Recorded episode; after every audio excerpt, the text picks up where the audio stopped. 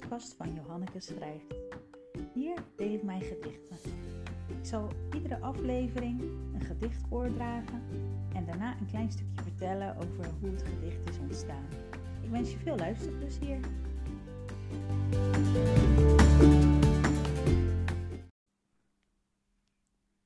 Regenboog.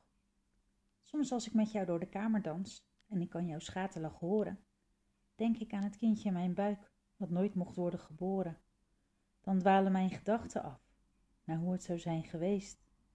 Was het een jongen of een meisje en op wie leek hij of zij het meest? Soms voel ik nog de pijn van toen, onze droom in één keer stuk.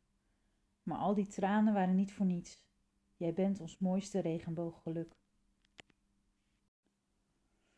Zoals ik in de eerste aflevering ook al vertelde, hebben mijn man en ik, voordat we ons dochtertje mochten krijgen, een aantal miskramen gehad. Uh, drie om precies te zijn.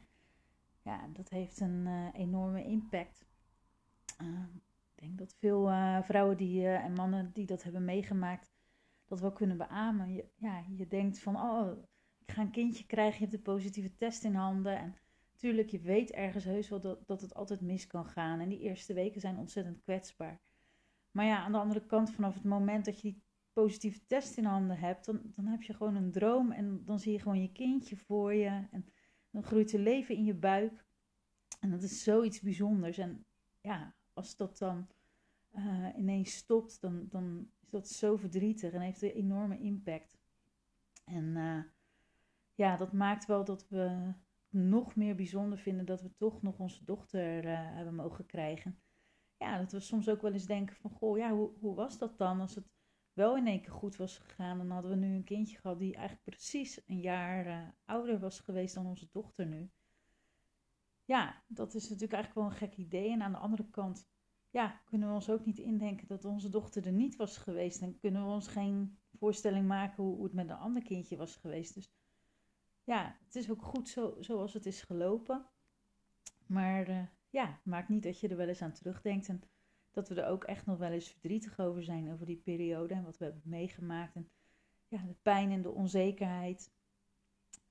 En uh, ja, dat dat ons extra dankbaar maakt uh, ja, voor het geluk wat we nu hebben. Oh ja, nog een kleine toevoeging. sommige mensen weten dat misschien wel, maar vast niet iedereen. Maar een kindje wat na een miskraam geboren wordt, of nadat ouders een kindje verloren zijn, dat noem je een regenboogbaby. De regenboog staat natuurlijk voor hoop.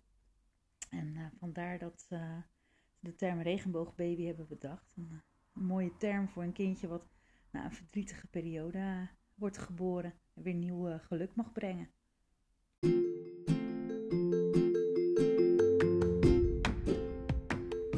Leuk dat je geluisterd hebt naar mijn podcast. Neem ook eens een kijkje op mijn website www.johanneke-schrijft.com of op Facebook of Instagram at Johanneke Schrijft.